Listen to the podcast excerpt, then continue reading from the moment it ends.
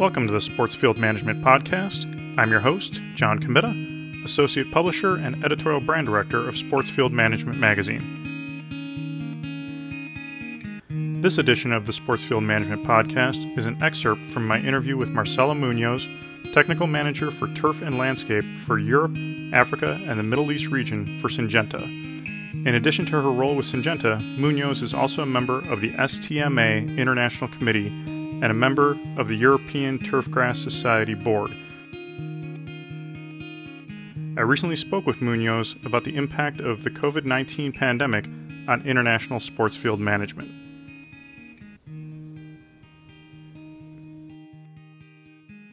We wanted to get a feel for what the past year has been like internationally. So maybe if you can start a little bit with kind of the initial impact when things were starting to shut down, what you were hearing either through your distributors or from clients, what kind of the initial impact was, and if you can give us a little bit of flavor, based on area. Was it kind of the same thing across the board for everybody, or were you hearing different things from different countries, different continents? I think for everybody, first of all, was kind of not believing what was happening and a lot of uncertainty. Mm-hmm. And because I work in three different continents, everybody is at a different stage of awareness, right, and restrictions. So depending on where you are is, how it will affect you. I will say nobody was not affected. Mm-hmm. Everybody was affected at some level. Nobody in this year and a half could tell me I'm the same as before. Right. So I think for the three continents, they were at different speeds. Mm-hmm. So some went into lockdown faster than others. So nobody knew who will be first, what will be happening. And we stopped traveling. I was one of the last ones that I traveled in March last year. And that's it. I mean, I haven't even been into the office since March last year. Okay. I couldn't do any visit support or seen anybody in this year and almost half. Yeah. So, but England was one of the toughest one in terms of restrictions. Mm-hmm. So how they were affected, it's diverse. Mm-hmm. So one of the first concerns were what will the authorities say, what we can do and cannot do. And there was a big gap and a big, I will say, sports fields compared to golf, sure, where the RNA and the associations kind of group together and lobby with the governments and took measurements, or like they give guidance faster than the sports fields. Okay. The sports fields were in kind of, we don't know what's going to happen. Mm-hmm. So they didn't know what will happen with the tournaments, the football, of course, the players, the stadium, but also at the level of the groundsmen, they didn't know what they could do or not, how many times that they could go to take care of the maintenance. We have a lot of discussions at the very beginning of the lockdown. I actually organized a trial alive with STRI. We call it the lockdown trial. So we work with the STRI scientists plus ICL, that is our distributors, plus it was my initiative to try to put something there that can lead the way to the greenkeepers and groundsmen. So what will be a low maintenance programs, a medium, and something following more the golf guidelines, because we didn't have for football. Sure. So the people were improvising and waiting for the governments to tell them what they could do. So in some countries, the groundsmen were able to go with all their crew to do the work. In some other places, they had to absolutely stop doing everything. So then they started to create some restrictions, some guidelines, some things, and for example, the use of essential products was not well defined. It's a fertilizer or it's a growth regulator. Right. Can we go and turn on the irrigation? There was a lot of, we don't. Mm-hmm. So I think that was the first thing. And then after that, I think everybody kind of realized, oh, this is going to take longer. So there was also a lot of discussion with then the club owners and the I will say the, not only about the groundsman, but like the sport itself, how we are going to deal with this situation.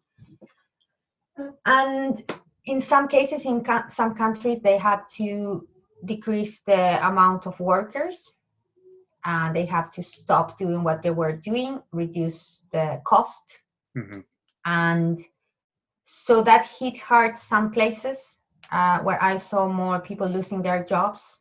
Mm-hmm. In other countries, it was not so hard because they allowed them to continue working. Sure. So, and because they didn't know when football will restart, mm-hmm. That was the key thing. So when they decided what the rules were, at least here in England, they said they will continue competing.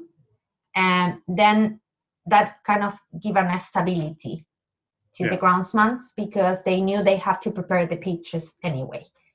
And relieve some of the pressure, even in some cases, because they had less wear and traffic in the pitches. Mm-hmm. Because less people were around, less training, so they decreased to the minimum amount. So, but again, it depends on the country. Right. And then, well, right now we are still in the same kind of situation. But I will say that now their restrictions are lifting, mm-hmm. and the budgets are better, and they are starting to do renovations. In some cases, the groundsmen were very happy because they had longer windows to work. Sure. So that was a benefit for them. So yeah, I think that's the biggest summary I can do. Yeah. If I don't go into like a specific continents or countries' regulations, and sure. And for us that was also another problem, that the regulatory environment here in Europe to have solutions, it's very, very difficult. Mm-hmm.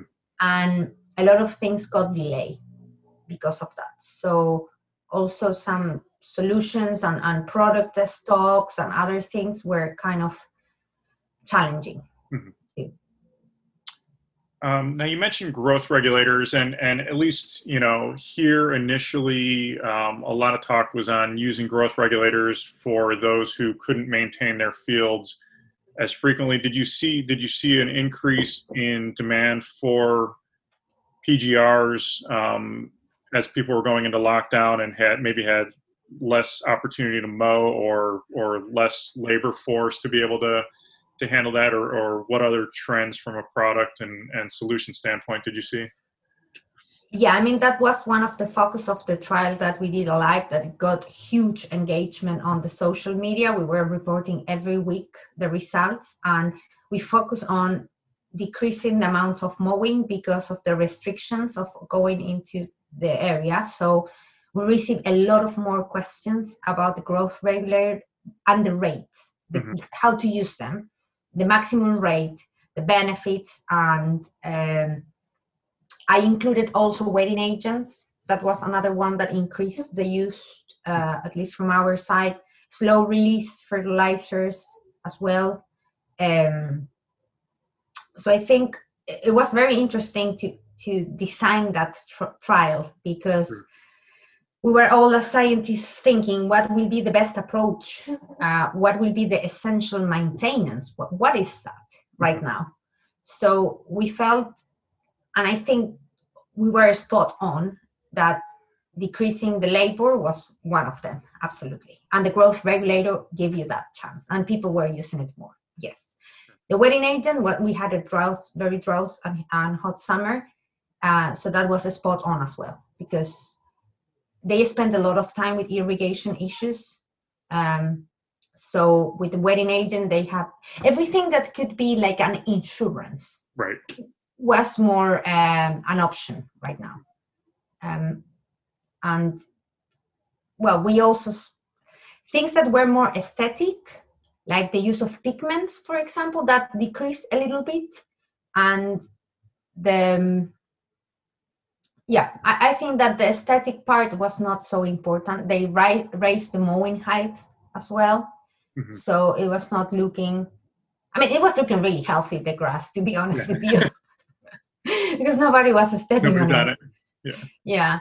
But they have to stop like some machinery use and everything that and that you could do like by one or two persons, so the people were not all together in the same place. Mm-hmm. That was the other problem that they had. And so any maintenance that required more than 2 or 3 workers in the same day, in the same place, that was a challenge. Sure. Now, you mentioned a little bit about how the restrictions are kind of lightening up a little bit now and things are starting to reopen a bit. Are you seeing or are you hearing much of a difference in your markets, you know, in terms of the stages of reopening or where people are at based on country or continent? Definitely. I think there is more clarity about the policies. Mm-hmm. That was, as I told you at the beginning, the uncertainty of what was legal or not to do, what was possible. So now I think that's more clear because they have a special permits. Workers know what they can do or not. So the groundsmen are their crew. They have a system already in place with or not restrictions that haven't changed too much. And they call them in most of the countries essential workers. So it took some time in some countries to be in that category. Sure. But at the very end, I think now all of them are in that category. Yeah. Because in the places where they didn't do that, they lost, you know, the crops or the peach or whatever. So I think that's something that now definitely got better. It depends in the country that you are, if things are getting better or worse. Right. Because England is lifting the lockdown, but in France, they are now in full lockdown again. Oh, okay. So that's the difference. It's very, very big. Here we had 4 months of lockdown. We just finished a couple of weeks ago, and we are still under restrictions, a lot of restrictions. Mm. But in France, they started now the full lockdown. In Italy, they were open. Now they started to close again. Germany back and forward. Yeah. And Norway never went into a lockdown. Sweden either. Right. Then you have South Africa. That is another situation. And so I think with the vaccination scheme in general, there is some kind of optimism. It's getting better because of the vaccination, but there is still a lot of uncertainty and kind of, I think everybody's assuming that this is going to last for at least 2 years. Okay. I think there is an awareness now that this is not over. Right. It's going to take longer. Thanks again for listening to the SportsField Management Podcast. For more insight from this interview, as well as conversations with other industry experts, be sure to look for our article on international sports field management in the upcoming August issue of SportsField Management magazine.